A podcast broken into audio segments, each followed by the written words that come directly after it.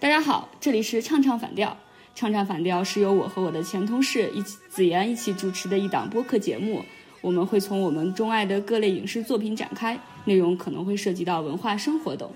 这期。我和子妍会从《狮子王》这部真实电影来聊，然后会探讨一些迪士尼这些年的真人改编电影，以及迪士尼的保守主义价值观究竟都带来了什么影响。嗯，之所以先来先来聊这个呢，是因为子妍一直以来都是我的迪士尼喷子搭档啊。我们俩发现敌情已经过于复杂了，非常值得我们聊一期节目。那请子妍来和我们打个招呼。大家好，我是子妍，前娱乐记者，目前在日本东京留学。欢迎大家通过泛用型播客客户端收听我们的节目，具体推荐的软件名称会写在每期播客的简介里。其实，就是因为第一我买了首那个首周的票嘛，然后当时不是由于急性肠胃炎，对，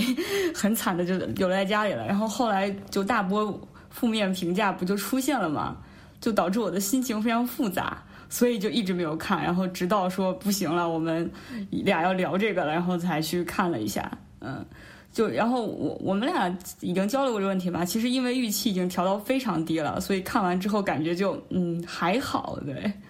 但是我是深深的体会到了什么叫做从背后抱着你的时候，期待的却是他的面容。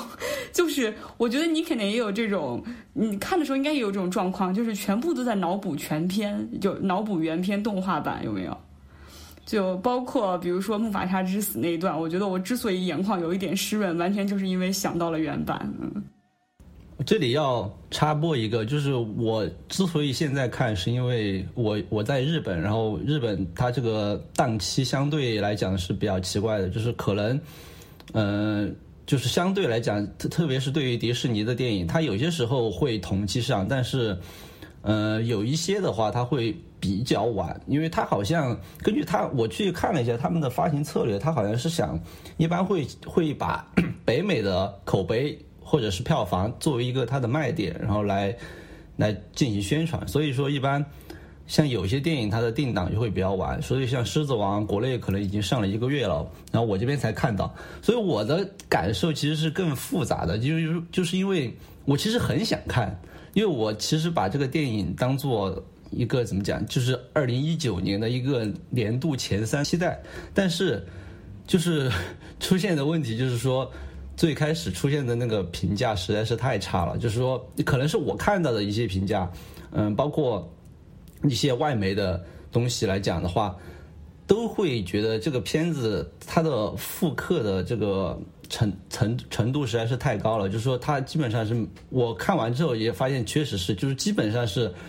每一每一章节都是按照它动画版的这个来做的，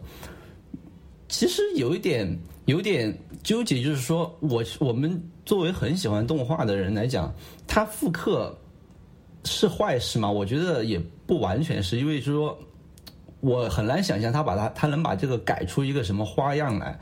因为如果他一旦动，可能就会有反而还会伤害 伤害到就是所谓的。带之前的这种情怀，但是他完全不改，然后拍出这么一个真狮真狮子的版本来，他和动画去比较的话，又显得他的情感非常的单薄。就是你看狮子，就是他 是没有，就是其实很多评论已经提到了，就是这个狮子它其实是没有表情的，就是它虽然是在说那些话，就是那些话其实我们都能背下来，但是他说的那些话。和他这个狮子其实是不匹配的，就是你没有办法从这个真 狮子里面得到一种情感的共鸣。就是说，你动画你还能看出啊他在笑，或者是他有一些悲伤的感觉，但是这个真狮子你其实不知道他到底是什么样的情感在那个时刻，但反而就所以说我就觉得很大的问题就是需要靠我们去脑补，但是一旦一旦你要去脑补的时候，那。这个电影对我的意义在哪里呢？就是说，我又重重新进去看了一遍我十十几年前最喜欢的一个电影。问题在于，它不管是音乐啊，还是说节奏来讲，我觉得其实都不如动画版。尤其是它就一些这个歌，我觉得它改编之后唱的没有没有没有原版的好。我也觉得它改编之后反而没有原版好。我觉得一大问题是因为，就是。辛巴成年版的那个配音，就是亚历山大的那个男演员，呃，就就是我搜一下他，就是我觉得他和碧昂斯之间两个人，就是从从他们的不管是落到他们真人而讲，还是说他们的声音来说，就是。可能主要还是因为真人完全没有 CP 感，所以你就导致你根本不觉得这两个人像情侣，我感觉有点像就是康熙和苏麻拉姑的那种感情，就是一个大姐姐，一个教习嬷嬷，然后在一直在指导你，然后教育你，两个人完全没有 CP 感。然后他那个音乐应该是改成了对唱，然后他的画面又非常的，就是我要说一下，就是本来原动画中。那娜娜和辛巴两个人在相遇，然后在那个热带的丛林里一起久别重逢之后的一系列互动，然后伴随的音乐可以说是我童年时期的爱情启蒙。就是我对于爱情最初的认知是来自于这个片段，是来自于两只狮子，你知道吗？然后动画现在的真所谓的真实版，你完全没有这种情感的上的震撼。嗯，而且它很奇怪的是，它那个歌是写晚上嘛，但是它这个。他这个动，他这个真真真实真实版里面，其实是白天在在进行这一场这场戏，就又显得非常奇怪。所以，所以我就觉得他这个改编，嗯，你们都不能称之为改编，他可能是只是想做一些小的调整，就是可能跟以前不一样。但是我歌我还是用原来的歌，然后情节包括分镜我还是用。然后我们之前其实看完之后，我也跟你聊过，就是说他加那一段。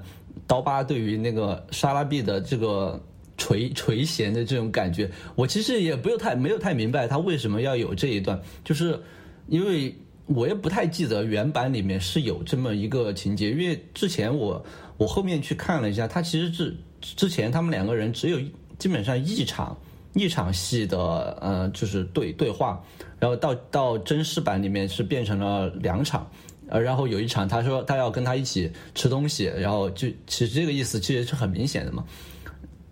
我不太明白他到底是要想干嘛，就是说，是说啊，现在这个版本不不完全是给小孩看的，那我是不是要增加一些所谓的成人向的内容，或者是增加一些呃更更加宫斗的这种这种场景？我不太明白这个。可能是为了完全。就是为了致敬哈姆雷特吗？完全的还原于哈姆雷特的剧情嘛？因为哈姆雷特中其实就是叔父，呃，是呃杀掉了国王，然后娶了那个王后嘛啊。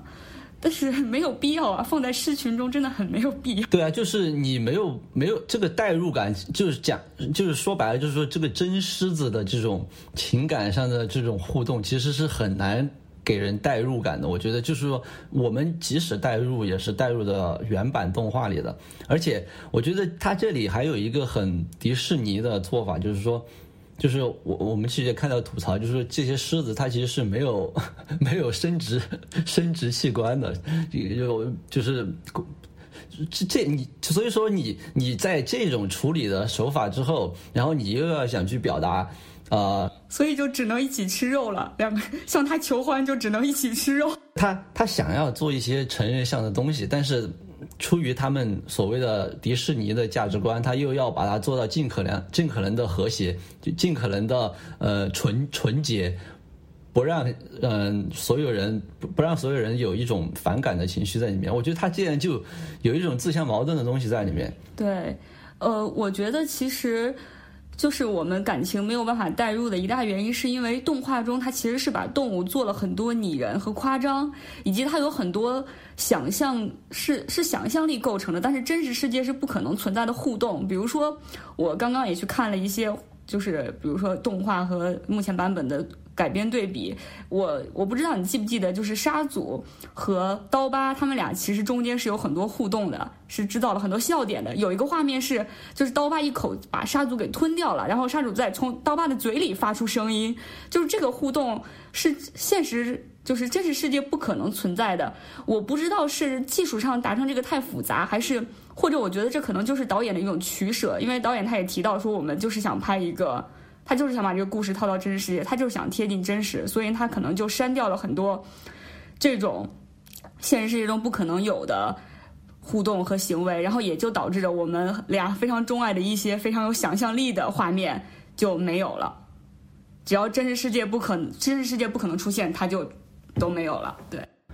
我觉得他是可能就是如果那一幕他重新翻拍出来的话，会显得有点恐怖的，就是就是就是他真的把它吃掉的话，在在在动画里你不会就没有人会去深究这个东西，但是他如果在真真实的这个场景里出现的话，他一口咬下去绝对就滋血了。那那这这里是没有，我觉得他是没有办法，他可能会做，他可能做过，但是他可能觉得没有办法放放在这儿，然后他就舍掉了。其实我当时在看，就是因为我们对动画非常熟嘛，那就是我会知道哪一个场景是马上要出现的，其实我就会去想他要怎么做，然后你就你刚刚说的提到的那个，我就知道。他就他就做不了了，他就他就他就把它换了一种插科打诨的方式，他就混过去了。然后另外一个点就是就是早期的这个动画里面的歌舞的那些段落，尤其是我之前也跟你说过，就是他们在水塘第一第一场戏，他们躲开躲开沙组去大象牧场那一场戏。我觉得那个也是很经典的一场，但是到这个里面，他就没有办法，他没有办法像动画里面做的那样，就是说我每个动物一层一层叠一层这样，然后最后啊压下来把杀主压在下面，然后我们就跑掉了。所以他就做了一个很，就是很拟真的设计，但是我觉得那个是没有说服力的。就是杀主它作为一只鸟，它其实飞在上面的话，根本没有什么太大的问题。它就是他们在下面跑，我们都能看见。他们就他们就这样堂而皇之让你跑掉了，其实他这个现实逻辑是有问题的，所以我觉得他这个改编到最后，就是既没有办法说服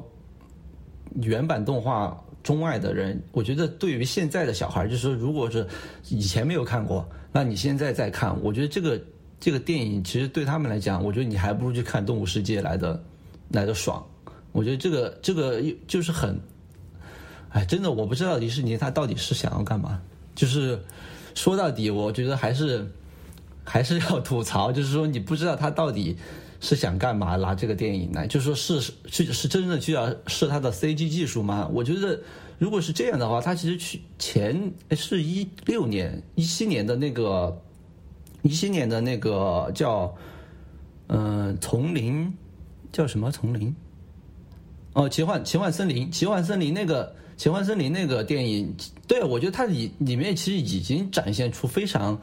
就是牛逼的这种 CG 技术来做来做狮子呃来做老虎做蛇做呃黑豹什么的这些，它其实当时已经试过了，而且跟真人的互动其实效果还不错。那你现在要做一个这种全全全 CG 的这种电影，然后里面是各种真实的动物，这个价价值在哪里？我真的不知道。所以我那天就之前我不是看微博，就是说李安的那个新片，做做那个两个威尔史密斯威威尔史密斯的这种互动嘛，我就说，那人家这个就是拿也是拿 CG 来做，那他这个突破是在于就真的是把威尔史密斯和他年轻的版本放在一起做互动，我觉得这个是。它而且它是为剧情服务的，那这个技术，你说他在李安是在试，是在尝试什么新的技术？我觉得这是 OK 的。但是你回到这个狮子王这里，你不知道他是想要干嘛，就是他这个技术已经有了，而且我觉得他可以，他知道自己做能做的更好。那你拿一个狮子王来试，我觉得你这个是在消费，就是真的是在消费自己的，就是那种很珍贵的东西，就是很珍贵的资源，就是把你所有的。精力投注在这么一部电影里，当然现在是卖的很好，就是说已经是，已经是它已经是今年全球票房第二了。但是我觉得你卖的很好，不代表说你这个做法是对的。就是我觉得这还是迪士尼的一个问题。这个其实我们可以引申到下一个话题，就是他现在嗯不遗余力的要拍他的这些真人动画，到底。到底它的点在哪里？我们先来说一下小飞象吧，因为我们俩也是最近刚刚补看过嘛。对，呃，小，嗯，小飞象，我觉得是一个在国内市场，就中国市场基本上完全没有水花，就直接就沉掉了一部电影。我昨天，其其实我对我不知道你的的情况，我对小飞象的原版动画也是没有什么了解的。我看了一下，它的时间确实太早了，它是一部一九四一年的动画。我其实对对迪士尼的动画印象最深的肯定就是《狮子王》，然后其次的话其次，其实没有特别印象深刻的，因为他们的就对于男生来讲，他的就是公主系的那些动画，其实没有没有 没有说，我可能看过，但是印象真的不深。还有包括像小飞象啊这种，或者还有我昨天查查资料，发现他说什么小鹿斑比这种都要做成真人版，我真的在想，他他那小鹿斑比这种的做成真人版，那岂不是又是一个动物世界？那就是说，我把狮子全部换成鹿，然后鹿的一个生活在里面。对，我们就刚才你也提到说，不明白为什么要拿这么宝贵的一个狮子王来试他们的技术，就是不知道迪士尼到底图什么。其实我们看下来，今年这一年，比如说迪士尼的一些动画真人电影，《小飞象》《阿拉丁》《狮子王》，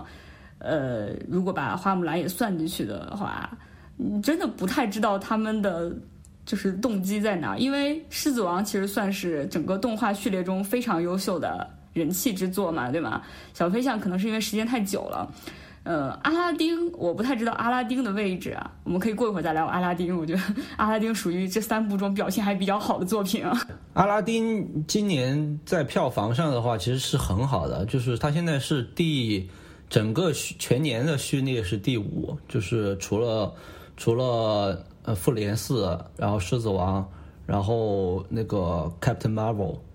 然后接下来就是阿拉丁了。但其实你看，小飞象也不差，它的票房就是他们，我觉得他们对自己的票房的期许是全球没有超过十亿，那我就是不满意的。就是对他们来，我觉得他们的这个标准当然是很高的，就是说，呃，我我在全球。票房没有超过十亿肯定是不行的，但是我觉得一一个是票房，二一个是口碑，就是小飞象这种，真的，我我那天晚上看，就专门为了这个录播课，然后翻出来看，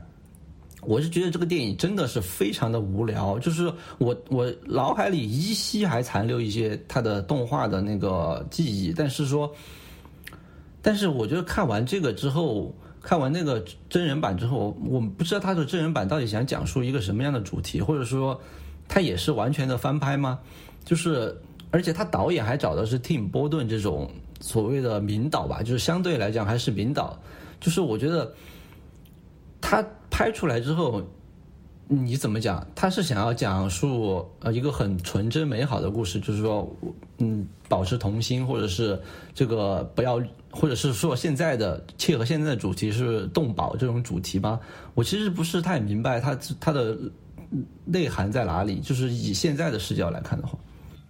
我其实有有一点想法，我觉得小飞象是一个迪士尼极其偷懒。极其路径依赖的一个代表的翻拍作品，我有一种感觉啊，一个猜测不一定对啊。我觉得小飞象找蒂姆·波顿，就是迪士尼特别的一拍脑袋想了那么几个元素对位的东西，然后就把他们俩拉在一起了。比如说小飞象中有什么元素呢？马戏团，然后还有包括一个呃小飞象中就是。原原动画中好像是小飞象喝了一点酒，然后他看到了眼前出现了一些，呃，彩色的那些画面，就是有一种给你一种置换感，就是嗑药感的那种场景啊。然后这个不就是蒂姆蒂姆波顿的阴暗或者迷幻的风格嘛？然后就是童话中又带有一些阴暗。然后我觉得他就把这些，然后又有童心，就是他把这个童话中的几个所谓的关键元素也好，然后直接对应到了对位到了蒂姆波顿的身上，然后觉得哇塞合适，就你了。就是给你这种这种感觉，而且，呃，小飞象中做了一个改编，就是那个他加入了一个非常重要的那那个克林法约尔的女儿的那个角色，那个角色在本来的动画中是一个小老鼠，就嗯，他其实是那个小老鼠来教导对指导小飞象，对他把它变成了女儿，然后你不觉得女儿和小飞象这场戏也特别的迪士尼惯性吗？就是。小飞象，你不需要羽毛，你也可以飞。然后女儿，你不需要那个妈妈给你的钥匙，你能打开所有的门。这和钢铁侠不需要战甲就是钢铁侠，蜘蛛侠不需要战衣就是蜘蛛侠，有什么区别？我觉得就是小飞象这个东西，整个从选导演，就是这个项目从立项到完成，整个的创作过程都太迪士尼，太顺拐了。而且我觉得那个。就是你说到那个女儿，我觉得那个女儿特别像 CG 做做出来的，我不知道为什么。她很有，她有一种 AI 的感觉，她毫无感情。就是她的我不知道是这个小女孩觉本身演演演表演的问题，还是说导演是就是要她这种感觉，就是她她真的做出来像一个 CG 人物一样，就是或者是 AI 一样，就是她的情感反应都非常的迟滞，应该说就是说不是很自然的。就我们看到一个小女一个小女孩对于一个呃很可爱的那种小飞象的这种一种感情，感觉感觉她真的就她他们是不是？觉得要把那个老鼠变成一个真人之后，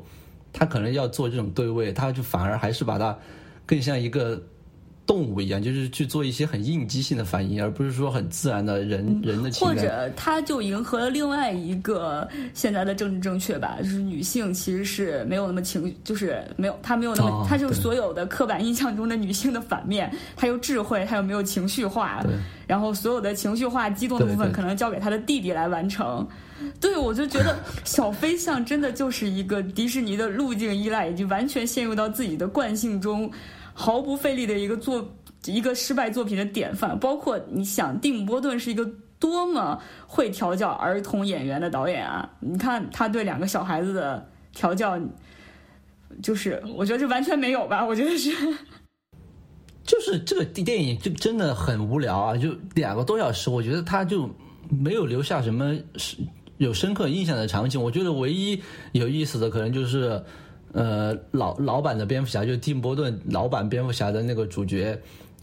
然后来饰演了一个反派，我觉得这是一个比较有意思的点。其他的真的就真的很难给我留下什么印象。而且他的那个反派演的极其的夸张和脸谱化，我觉得可能客串一天就可以完成的吧。嗯，不过伊伊娃格林的出现对我来说还是有惊喜的，因为我完全不知道这卡斯里面有他，还是惊喜了一些。我我我是知道有他，不然我可能已经看不下去。但是我没有想到他那么晚才出现，就是我前看了一个小时，我在想他，我之前不知道这个人物关系嘛，然后我我在想他是不是那个小女孩的妈妈或者怎么样，会以那种身份出现。然后我后面发现，怎么过了一个小时都还没有啊？我说他到底他到底是要干嘛？然后结果发现他原来是跟反派在一起的。不过要我勉强想了一个优点吧，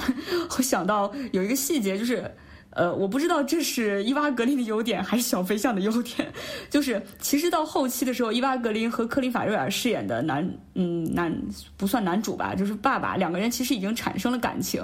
但是在营救小飞象的时候，伊娃格林坐上了小飞象逃走的时候，当时其实克林法瑞尔是陷入危险之中的，但是伊娃格林就看了他一眼，嘴角微微一笑，就 骑着象飞走了，完全不在乎自己的就是。暧昧对象也好，就是情人也好，就是嗯，非常美，非常飒，对，非非常非常当代女权，对，非常当代女权。嗯，好，那我们那这么相比起来，我觉得阿拉丁还是可以说一下优点的。对，阿拉丁，我觉得优点就是威尔史密斯啊，就没有，我觉得情节上其实也很，其实情节真的也很。怎么讲也很刻板或者也很单调，就是一个很传统的故事。但是我觉得纯粹就是威尔史密斯整个人角色的魅力，把这个戏带到了另外一个高度。就是他整个人在里面串串场，或者说他的歌舞的桥段，我觉得都比两个主角要好。他就是尤其是电影中，其实是相当于重现了一场迪士尼的花车巡游嘛，对不对？对对对，我觉得这个很多哎，小飞象里其实也有，就是就是和就是就是迪士尼它那个迪士尼乐园里面的那种 这种桥段，我觉得他们就就很喜欢。我现在已经有点越来越分不清迪士尼现场和就是迪士尼乐园和迪士尼电影了。我觉得他们真的是越来越趋同了。就是我有一年一年刷了两个国家的迪士尼，一个是上海迪士尼，一个是法国迪士尼，所以以至于我看阿拉丁他们坐在飞毯上，然后开始。就是呃，在夜空上飞行的时候，我的名场面嘛，那个也是。我当时心中想的就是卧槽，穿越飞越地平线。对对对，就就他们真的是很容易把这种，我觉得他是他是有些有点刻意这种的吧，就是让让让大家把电影和他的乐园其实是可以做做一个想象的线上观影、线下体验。对对对对对对，他真的，我我就是说，所以是他们一直就是怎么讲？就是要卖货。我我我我我对现在迪士尼的定义就是它它就是不断要去推销它的商品，比如包括包括乐园嘛，就是它在它的乐园其实是它卖门票是一部分，但是它更大的部分其实是你在里面买东西啊，买它的玩玩各种周边。我觉得他其实真的是就想要在电影里去，嗯，刻意的塑造一些他乐园里有的这种东西，然后让人更有代入感。然后，那其实同时这个反过来，我觉得也会影响他的创作。嗯，其实这部分本来在后面讲的，那也就也就意味着，如果一个东西它不适合某个题材或者某些人物，它不适合在迪士尼乐园中出现，那它也很有可能在上大荧幕的时候就会受到一些阻碍。我觉得，我觉得这肯定是有的，就是以以迪士尼的这种，不能讲霸权吧，就是以他们的这种控制欲来讲的话，他肯定是会去对他旗下的电影。包括他的一系列，包括之后可能会出的剧，我觉得他都会想要去控制，就是说，你的这些元素能不能够很好的融入到我今后，比如说我乐园的改造，包括说我呃周边的这个设计，我觉得他肯定是会做这个东西的，因为怎么讲，你像蒂姆·波顿这种导演，包括像阿拉丁，他是盖里奇，就是就是就是这个所谓的，就是我们我们都觉得是很有。个人风格的导演，就就就虽然是这两个人风格完全不一样，但是说就各很各有各有各的风格。但是你说他在迪士尼的这种片子里，就就都就拿出来都是迪士尼的风格，就不会说我有导导演有个人风格。个人风格，我觉得在基本上在迪士尼的电影里是不存在的。就是说，除非是像我觉得唯一这几年看到的迪士尼。这种真人电影里有一点点能看到个人风格痕迹的，大概是黑豹吧。我觉得像那样一个黑人导演，他可能在操作这么一个黑人题材呃黑人超级英雄的时候，他的他的那个操作空间可能会相对来说大一点。因为我觉得迪士尼他也不是这方面的专家，就是他不是做黑人电影的专家，所以他可能在这个时刻可能会把权力稍微放大一点。但相对来讲，其他的片子其实真的很少。那其实顺着你刚才提到了黑豹，那我们联想一下花木兰呢？其实，呃，虽然虽然这个联想也也有点问题啊，就是花木兰它算是一个亚洲，目前是亚洲演员主导的嘛？但是你觉得它会给到时候它会带来一些类似于黑豹的惊喜吗？我觉得很难吧。以现在看到的那个预告片来讲的话。我觉得他是想要走一个很写实的路线吧，就是说，就是因为这其实花木兰那个动画，就是刚之前我们没有提，就是其实花木兰那个动画也是，就是我觉得是迪士尼它动画里面是属于第一梯队的这种，就是特别是对元素，就是对异异国元素的运用，我觉得像其实狮子王它也是异国元素，就是你你用非洲上的狮子来做来做一个哈姆雷特。来套进哈姆雷特这么一个框子里，那我觉得像花木兰那个本身的那个动画作品其实是非常好看的，但是我觉得，而且它是有很喜剧的成分在里面，就是那个木须龙，但是但是但是我觉得它真人版应该是没有吧，我应该没有看没有看到，我觉得应该是可能他是把它删掉了，我觉得他或者就像小飞象一样把它哦对，可能可能会把它做做成你你呃真人化，我觉得这这个其实就是。他可能就还是会在风格上有一个很大的转变，而且讲道理，那个花木兰的导演，我刚才看了一下，其实那个导演是做怎么讲，做儿童导演，或者是做呃女性的女性电影比较多。但是他，我觉得他操作这种嗯动画改编真人真人的作品，他到底能够能够把他自己的东西放在里面有多少？我觉得也很也很成问题，因为他其实也不是。明导就是我们知道，你像明导在迪士尼这儿，其实都没都没有什么话语权的。你这种小导演，就是说也不是说小导演，就是说没有什么太多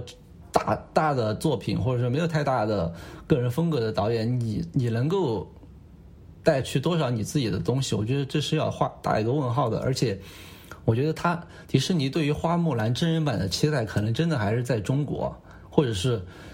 或或者说，在中国，在北美，他可能都有期待。就是说，你老外当然是喜欢看这种所谓的东方主义的东西。那我我就要给你看就行嘛，这是很这是很顺理成章的，就是说他你要他是要卖卖票嘛，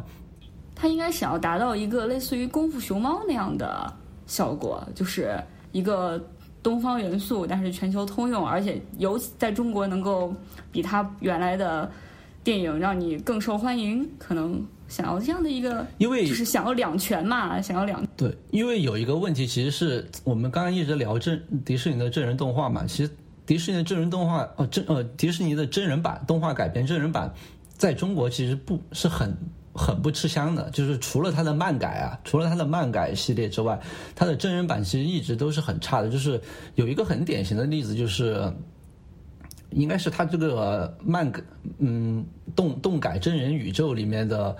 第一算是第一第一趴吧，就是呃《美女与野兽》。《美女与野兽》它当时两个主演不是都来了上海迪士尼宣传嘛？当时搞的那个还非常大，但是那个片子在国内卖的很差，就基本上跟《星战》是一个水平的，可能我记得好像只有四四四五亿都不到。就你是这真的是一黑黑俩。就就是就是就是他其实是卖，但是他在北美是卖的非非常好啊。他当年他当年不是还是呃全球票房冠军嘛？就是这个，而且关键是在于我我其实刚才就想提，就是他《美女与野兽》这个片子，我觉得是对他们真的是造成了一种路径依赖吧。就是《美女与野兽》那个片子，我当时看了之后，我发现他那个片子跟动画是一，基本上是真的是一比一，可能比比《狮子王》还要一比一的去呈现，然后卖的那么好，我觉得他他迪士尼他绝对是有这个就是想法在里面，就是说我我好像只要这样做，我就可以卖得好。那我其实是没有必要没有必要做太多的改变的举动。我觉得这个，而且现在我觉得有了《狮子王》这个和阿拉丁这个例子在后面之后。我觉得他肯定会变本加厉，就是他之后我觉得更加不会不会去大动他的那个整个故事，所以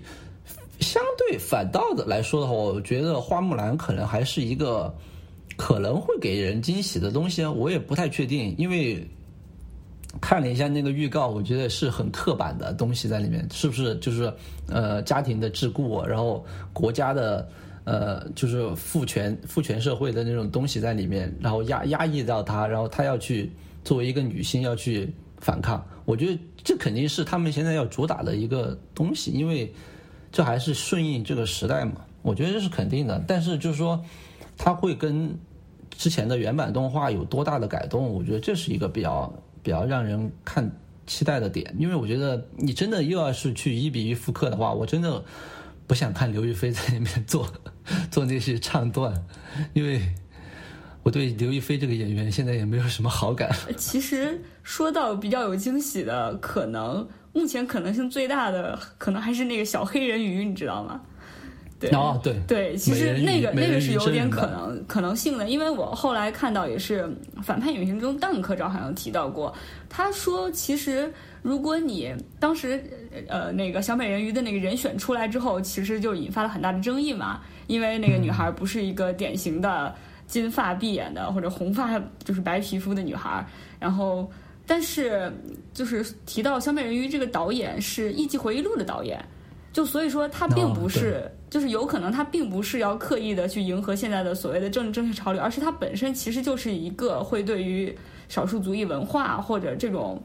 呃，对于西方来说，非主流的文化可能会比较感兴趣的一个人，而且那个女孩本身应该就是歌手的背景吧，所以她可能会在歌舞上更加强一些。所以我觉得那个导演是不是拍过《芝加哥》啊？对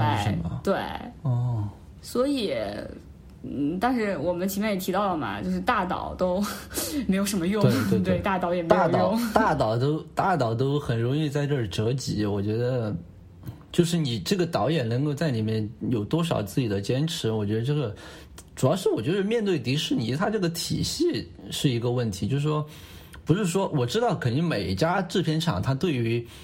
他对于他自己旗下的导演，其实都是想要，或者是他的作品其实都想控制。当然华纳除外啊，就是说，就是像华纳和扎克施耐德这种，就是他们这个关系，我觉得是值得值得就是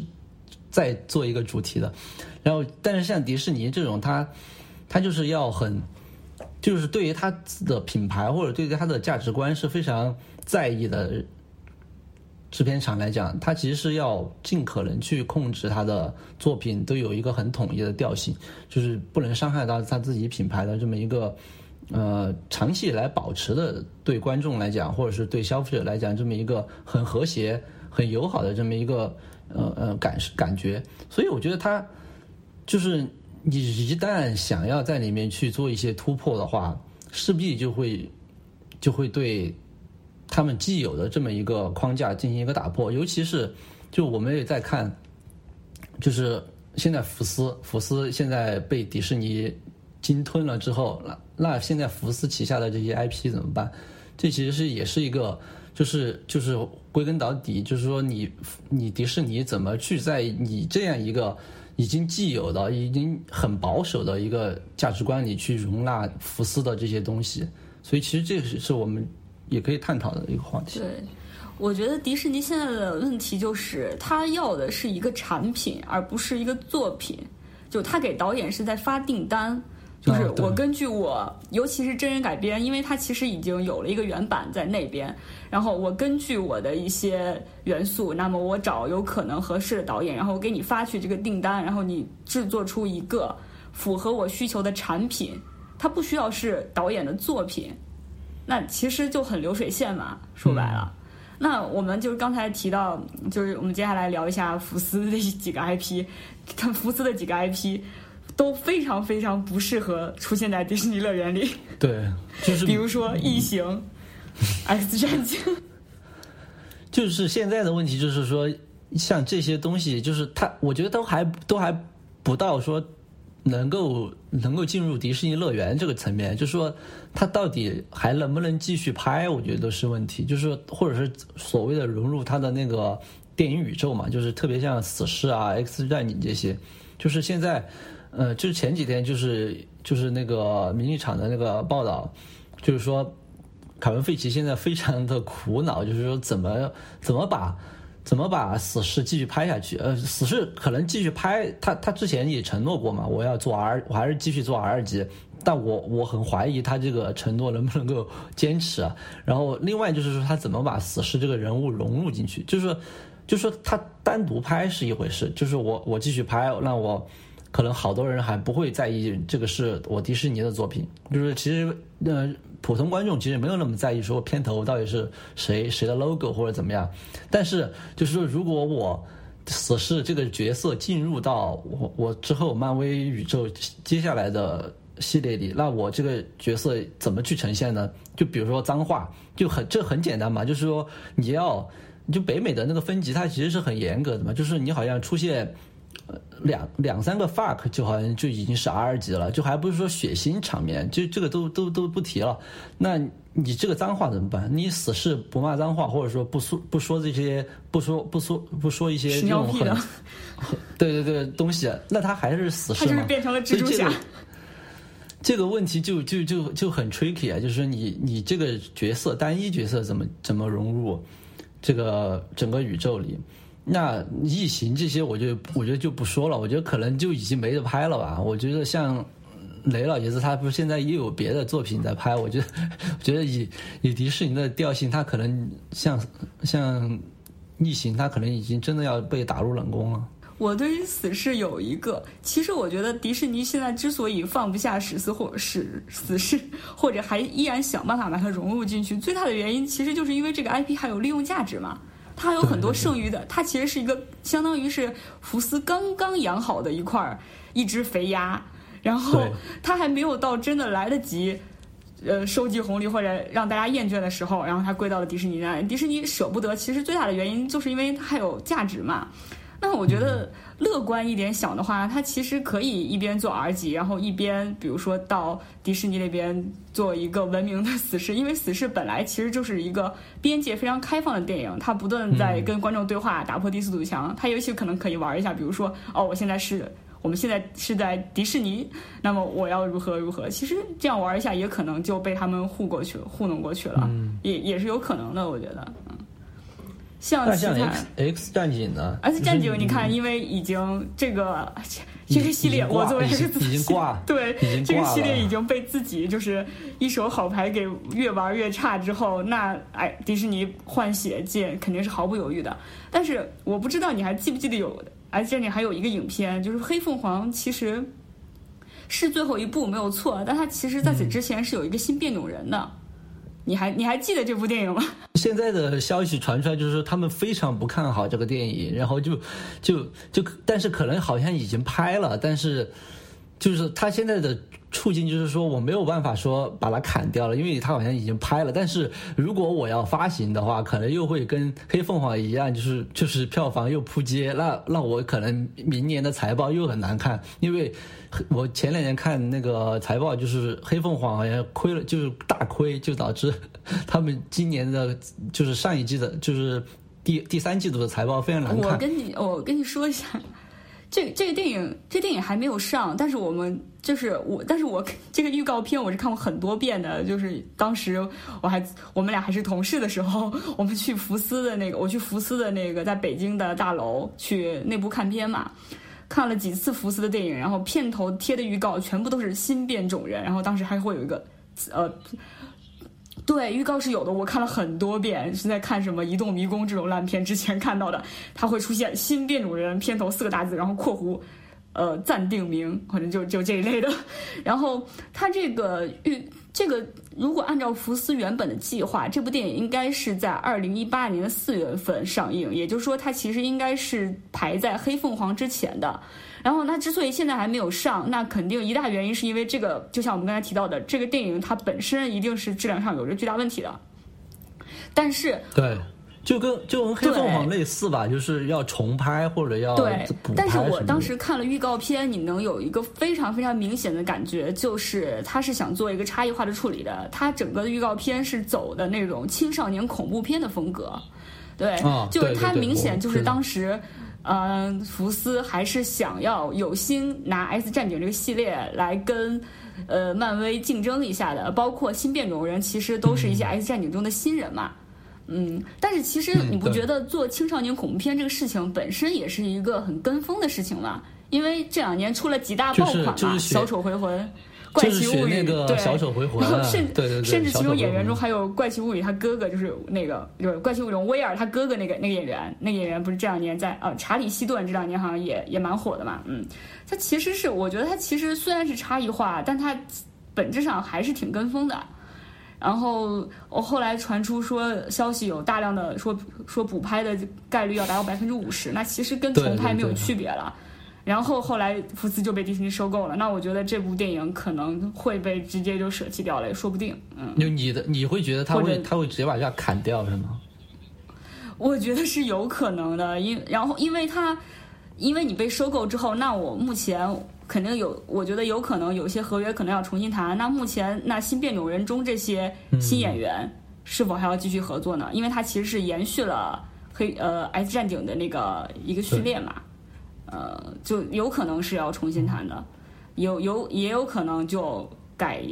重就是重新剪辑一下上，我我觉得很难说，但是我觉得近一两年我并没有指望还能看到这部电影黑。凤凰你的观感是怎么样的？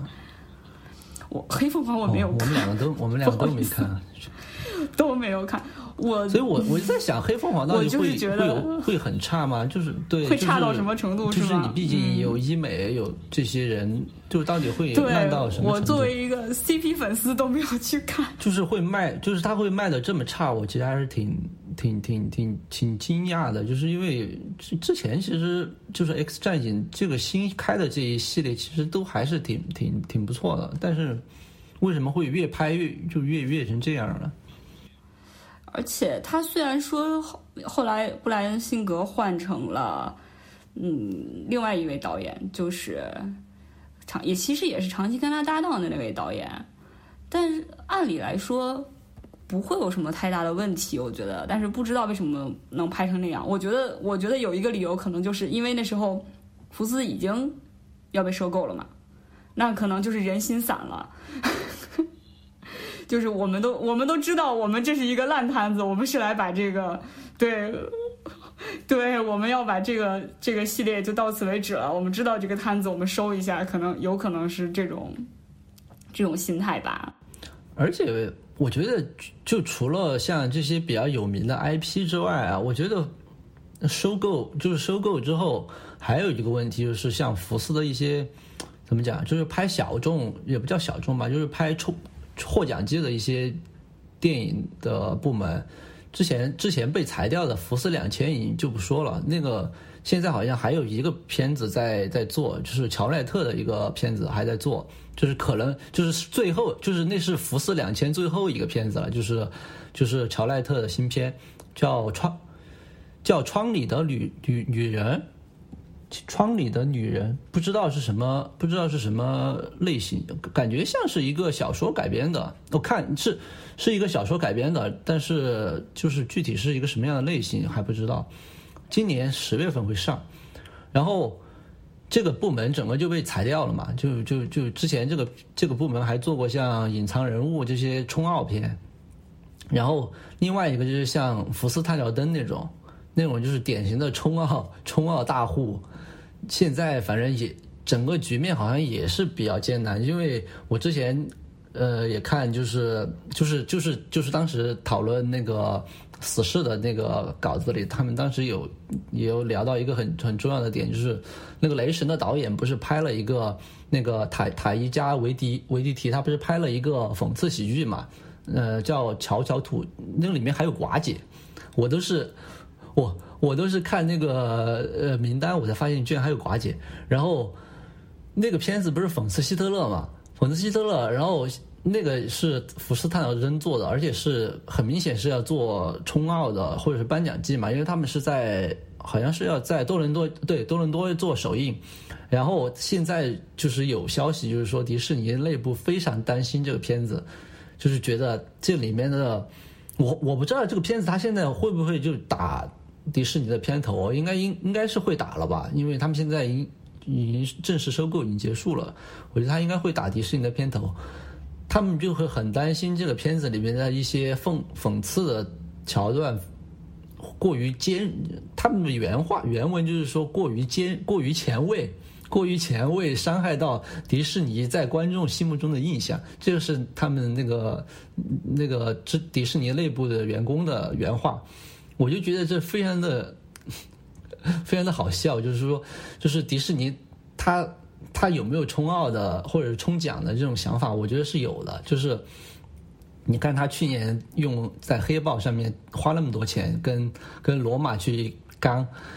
结果他现在就是说，当他有可以真的可以去冲奥的部门的时候，你想想福斯探照灯这几年做了那么多片子聚焦，然后还有之前嗯陀螺的那个水形物语。水形水水 水形物语也是他们做的，你看都都拿都拿奖拿到手软，然后现在他真的有一个可以得奖的部门的时候，我他他就绿皮书我忘了是不是啊？绿皮书好像不是，绿皮书好像是呃环，对是环就是它是环球环球旗下的一个那个小的部门做的，也类似于类似福斯探照灯吧，就是做这种小众小众影片，然后去获奖得奖。然后你看，现在他迪士尼拿到了一个这种部门，他感觉他不知道怎么用了，就是说或者他他怂，你你叫怂了也可以吧，就是说他还是 还是回到我们之前说的那个，他其实还是还是很担心，就是就是因为你如果是要去冲奖，或者是说你要在呃艺术电影里面要做要做一个拔尖儿的东西，其实你没有办法去太担心，太太。太过于保守，或者是太过于担心你的价值观对观众有冲击，因为其实这些电影其实反而就是这样，就是说，你如果太过保守，或者是还是那种很合家欢的东西，那那大家为什么要去看呢？或者说，大家为什么要把用奖项去鼓励你这些这种就是已经老掉牙的东西，是吧？就就就像。你你你已经你已经能够收获票房了，就是说你在票房，你这种东西你拿你靠这个卖票房，其实已经可以卖得很好了。那我为什么还要给你讲？那但是你现在的就是问题就是说，那我那迪士尼你既是既想要得奖，那么又想要卖得好，那这这种东西真的有可能吗？就是说白了，像卡梅隆、詹姆斯、詹姆斯、卡梅隆也没有办法做到两全吧？就是你你《阿凡达》卖的这么好，但是你最后还是拿不到奖。我看了一下《乔乔兔》那个预告片，它其实除了讽刺之外，它特别明显的一个呃感给我的感觉就是它是一个荒诞的喜剧。然后它甚至其中会有一个，它的男主角是一个小小男孩嘛，他甚至会有那个小孩膝盖直接中刀，然后对这种 这种画面，就肯定不会在迪士尼出现的那。而且而且那个那个希特勒那个那个演员不就是导演自己啊？好像，我觉得就是很，就是这种片子，我觉得其实是很有意思，就是说。而且雷神的这个导演，他愿意来拍这个片子，肯定是，就是当时福斯肯定也给了他一些承诺嘛，就是说我们能够保证帮你去送送展，或者说去去冲一冲奖项。然后结结果可能这个导演自己也没想到这么快被收购，现在又变成迪士尼的电影了。然后还是回到给迪士尼打工对，而且关键问题是，接下来他还要拍雷神四。就就就现在就局面又是又是一种很微妙的局面在里面，就是说，呃，而且我我我我我其实很担心的一个问题是，就是就是这些已经快做好的片子啊，迪士尼他会不会要求你去重新剪或者去重重新改，就是把它改成一个稍微人畜无害的这么一个版本来？我其实是有这个担心在里面的，所以我就是我就觉得这样的话你就。你就其实是伤害了这个电影本身的一个一个一个内涵在里面，就是他就是可能导演已经做好了，但是你你现在要让我去重新改一个版本，这个我也我觉得我也说不好。但是其实收购了福斯其实是一个机会，就是你可以拍一些，你可以把它当做你的一个厂牌也好，或者很大的庞大的工作室也好，你你可以有一些机会做一些像你提到的，我在合家欢中不方便做的一些动作。呃，比如说冲击奖项，哪怕不光是奥斯卡，其他艺术性奖项，独立电影其实也是可以的。这是一个机会。如果你还非要求大家都变成一个迪士尼的话，我觉得那真的是太无聊了。其实你想想，这两年就是整个的全球电影市场已经挺无聊的。我们其实是这么想，但是就是你，你其实按迪士尼来讲，他收购他现在的挣钱的厂牌，其实都是他收购来的嘛。就这其实就很明显，就是你皮克斯、呃漫威，然后卢卡斯影业，你通通都是收购来的。但问题是，你看这些收购来了之后，它一个一个的，最后都会变成迪士尼的东西。就是说，它的内核，就是它的核心，最后都变成迪士尼了。就是说，包括你的《星战》三部曲，《星战》三部曲之前那个导演被开掉，我忘我忘记，就是《星战八》的那个导演。被开掉，好像也是因为他的那个就是第九第九部的那个本子，迪士尼不满意，就是就是迪士尼他总归是会想要把导演的想法控制在他可控的范围以内的。然后我觉得这这两年真的就是稍微出格一点的，就以迪士尼的标准来讲，出格一点的可能就只有《疯狂动物城》吧。我觉得那个。那个算是迪士尼自己做的片子里，算是比较比较优秀的，就是他的就政政治政治政治讽刺里东西是很是很尖锐的，包括种族什么的。但是其他的片子真的就是不管是不是他收购来的，或者他自己做的，包括我觉得在被迪士尼收购了之后，皮克斯也变得非常的平庸了。这个是一个很就是很让人痛心的东东西，就是。以前皮克斯是很前卫的嘛，就是说，当时我我之前不是还发了一段那个乔布斯说的话，就是就是迪士尼他就是乔布斯他是觉得，嗯，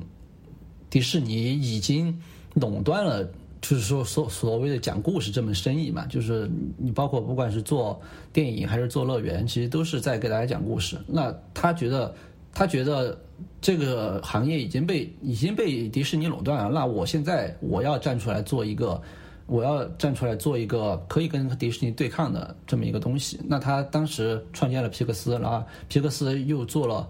呃玩具总动员，然后后面后面的事情我们都知道，那就是皮克斯发展好了之后，然后迪士尼觉得啊，不行，那我要么就把它买买下来吧。买下来之后，你会发现迪士皮克斯就整个就死掉了，就整个就没有生命力了。我觉得就皮克斯这几年做的东西来讲，也没有太多很有新意的，就包括像《玩具总动员四》吧，我觉得对我来讲，我觉得更像是一种。也是炒冷饭，就是一个十年前的 IP，你都三部都拍完了，你又要拿出来重新拍，但还是比《超人总动员》拍的要好一些。哦，对对对对，还有像《超人总动员》这种片子，我觉得真的就很无聊啊！就是你十年就过了十年，你还要把它翻出来再拍，或者像那个嗯《海底海底总动员》这种，就过了可能有个七八年的时间，发现啊手上没有。没有可以原创的东西了，或者说我枯竭了，那怎么办？我就把我的没有拍过续集的片子拿出来拍，或者拍过三部曲都拍完的片子，我最后翻出来再拍一个第四部，那你这个其实就真的很没有意思了。所以，而且其实不光迪士尼在做这个事情，别的片场其实他们可能会有一些自己的尝试，没有放弃自己的冲奖或者独立电影的尝试，但是他们最挣钱的其实。就是观众最喜欢看的，其实还是系列电影。你是在你是在暗示最近两个光头的那个电影吗？是的，没错。真的看完预告我就不想看，我觉得这简直像一个科幻片，那不是一个动作片，就是就是强森徒手抓飞机这种事情，他到底一年要做几次才才满才满意？而且我真的对强森很疲劳了。我去年去年还在上班的时候看，就是。看了三个他的片子，然后一年见了他两次，我真的很很疲劳了对他。对啊，所以他们有可能就是哪怕是讲新故事，可能也要套一些旧的壳子或者老的人物，因为现在全球的票房真的，你看一下前十，很少很少会出现一个你从来没有见过的全新的故事。对，要么就是像小丑回魂这种，就是就是。呃，或者像那个前去前年的那个，呃，逃出绝命镇这种片子，对，包括今年就是逃出绝命镇导演拍的那个我们，呃，说实话，那部电影那部电影你看了吗？那部电影我看了，但哦，我觉得没有没有逃出绝命镇那么没有逃出绝命镇好。对对对，就我觉得他有点为了为了做那种冲突而去而去故意设置的一些。而且我觉得那个东西比《逃出绝命镇》恐怖啊！我觉得真的是恐怖片了。对他想要讲，就是明显能感觉到导演的野心其实是有点太大了。他没有办法在一个，有点有点像寄生虫。其实，我觉得这个导演应该要去拍迪士尼的电影了。对。可能很快要被迪士尼招安了。对，所以以后可能的一个导演的发展路径就是，我先拍一些自己的东西，然后作为一个向迪士尼投递的简历也好。哦，就是那个詹姆斯詹姆斯詹姆斯刚那个，詹姆斯刚那个，就是弃暗投明的这个事情。其实这个我觉得也就是刚才我们提到的那个，就是所谓的，就是迪士尼对于这种。稍微出格的举动的，他的他的一个态度就是，就是说啊，你被挖出来了，那不行，我马上要跟你切割。但是转眼发现，哎，舆论怎么好像不是那样？就是说，就当时不是那个银河护卫队的那些那些演员都都都说要，就说我要辞演了嘛。然后，然后，然后，关键是我觉得最好笑的还是华纳，对，就是华，就是华纳真的是一个神神神神制片厂，就是华纳咔咔咔就找他来说你来你来给我们拍《自杀小队二》吧，然后还是又是导演又是编剧这种，就是全权负责，因为华纳你知道他们一一向就是说，我要么就不管，要么放手不管，你就随便拍，就拍拍的稀烂无所谓了，就就你就放手拍，要么我就。就拍你，等你拍完，我再秋后算账，然后让让然后我 CEO 亲自出马，然后我让我来剪，我 我来指导剪辑，就是就是什么自杀小队当时不就这样吗？就是就 CE 就是高层看完不满意，就说不行，要重新剪一下，你要就出现这种情况，然后你看华纳出出场之后，就迪士尼马上就就觉得。啊，没事了。那既然大家都说 都说没都说你你你是好人了，那那不然你就还是回来继续继续拍吧。我觉得这种真的就见风使舵，真的可以。就老谋深算的迪士尼让华纳给他在舆论中试了一波水，其实就是这样的。就我感觉华纳现在也很奇怪，就是华纳感觉已经是被迪士尼，尤其是 DC 对漫威这边，就是被迪士尼逼到走投无路。那好吧，我只要不跟你一样，那我就尽情的尝试，看看能不能开辟出一条自己的道路。怎么讲？他的那个电影宇宙现在算是暂暂暂停了嘛？就是说我不做那种呃联联联联动，但是我就各自拍。我觉得其实反而是好的，就是说你当然像温子仁这种，呃，拍拍出来海王现在拍爆了，然后沙赞一般一般就是中中等偏上，就还是卖卖的还算可以。那现在他就找了那个谁，就是之前我们说的那个宿醉的导演来拍那个小小丑，就是我觉得他就是华纳，他现在就是说，那我既然我做宇宙做不了。那我还不如就是说我我放手让这些导演们自己去拍，就是他们就是我把 IP 给你，那你能拍成什么样就看你的本事了。就是说，或者说你能你能尽可能的在里面展示你想要的东西，或者你你的风格，OK，那你就去拍。反正我现在不不足宇宙，我也无所谓有没有有没有那个风格上的联系。你像像沙赞，我觉得沙沙赞就是虽然说也是恐怖片导演出身的那个。呃，桑桑桑桑桑导，但是我觉得他他和温子仁其实就还蛮蛮不一样的，就是他可能在我我觉得虽然说是成本的问题，但是他反而其实在那个里面加了很多惊悚的元素，其实比温子仁在海王里要多。我觉得这其实是还是挺挺有意思的，而且我觉得现在小丑口碑这么好，我也想看看到底他们能玩出什么花活来，就是说那。就是超英电影，反正都就是我票房比不过你，那我要不要去试一下冲冲冲冲冲一冲奖？那我我冲一冲威尼斯，或者说明年甚至明年去试一下戛纳，哦，要明年去试一下嗯奥斯卡。我觉得如果我也非常期待小丑了，我觉得如果你在票房上赢不了，如果在奖项上，尤其是艺术片领域能够扬眉吐气一把的话，应该也是很开心的。对啊，对啊，就是应该也是很开心的，因为像 DC。DC 的电影其实怎么讲，就是没有赶上好时候。你像诺诺兰拍的那会儿，就全全全全行业也看不上这个类型。那那会儿，你现在像嗯黑暗骑士那种，没有没有说，就基本上没有没有什么得奖的呼声。那现在是赶上现在好时候来了，那怎么拍？黑豹这种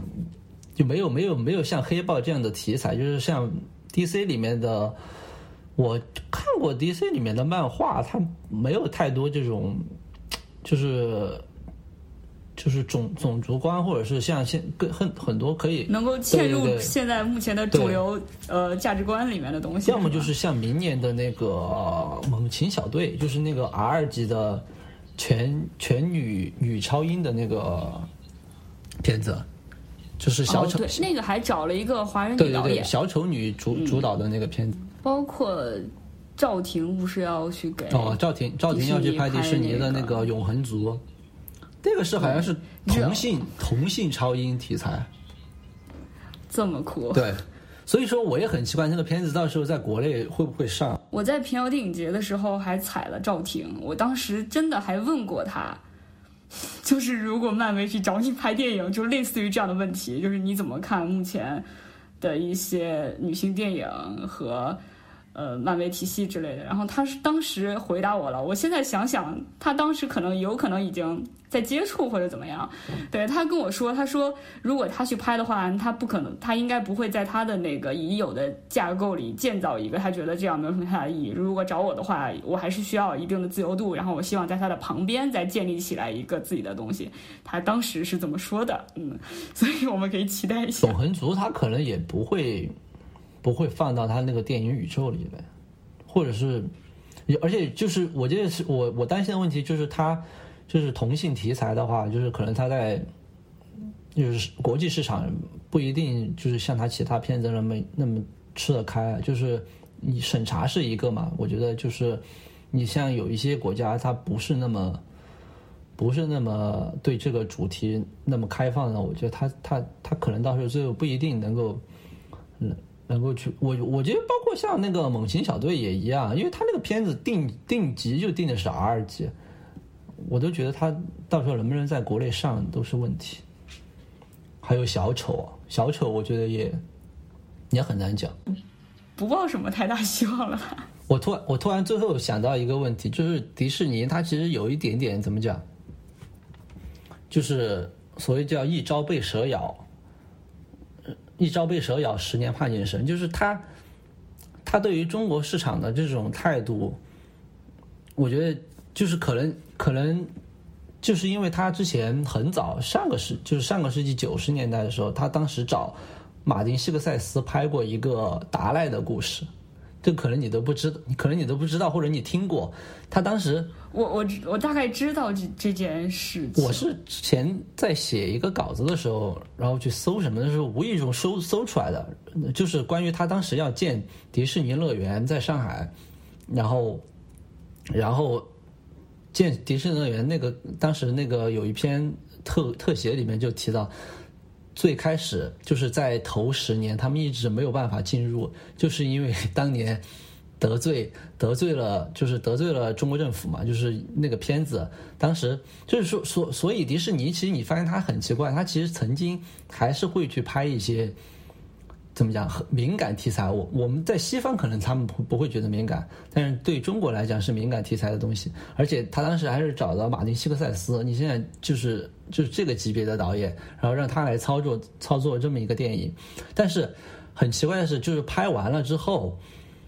然后那会儿就是拍拍拍完了之后，然后当时中国就知道有这么一个片子，就就觉得不行。他们就他们就就觉得就跟迪士尼说不行，我觉得你不能拍这个题材。所以说当时这个片子在北美好像只是小范围的那小范围上映了之后，然后票房就非常差，好像只有几百万票房，投资好像还不止，投资好像是上千万了。但拍完之后就嗯上映就只有百万票房，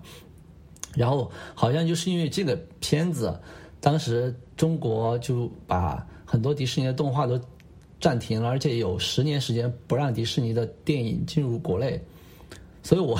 我后面在想，其实迪士尼它其实真的是有点一朝被蛇咬的这种感觉，就是它它它既当然是一一来是对于他自己来讲，他的那个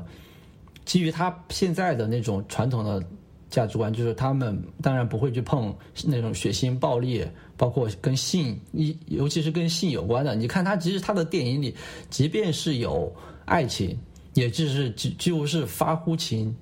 就就是对止乎礼，就是不会再有更更多的东西了。那然后不不讨论性，那政治我觉得它更是基本上是避而不谈。当然，像呃《疯狂动物城》这种，他讨论美国国内政治那无所谓，这种是吧？你你你你，而且他是把它包裹在了动画中，就其实是。有点像我给你讲一个内涵段子，我字面一套意思，我背后一套意思，你能读出来那套背后那套意思？其实我是可以不承认的。而且，即使是解读出来，那也是你美国国内的事情，就是你美国的种族问题，那无所谓，你随便拍这个都可以。或者像呃《冰雪奇缘》，《冰雪奇缘》里面那个公主最后好像是跟就是两个公主在一起，哦也不叫两个公主在一起，就是说没有没有王子这么一个设定。那可能有一些同性呃意涵在里面，这种那也无所谓。这个你毕竟还是公主是吧？还是一个动画。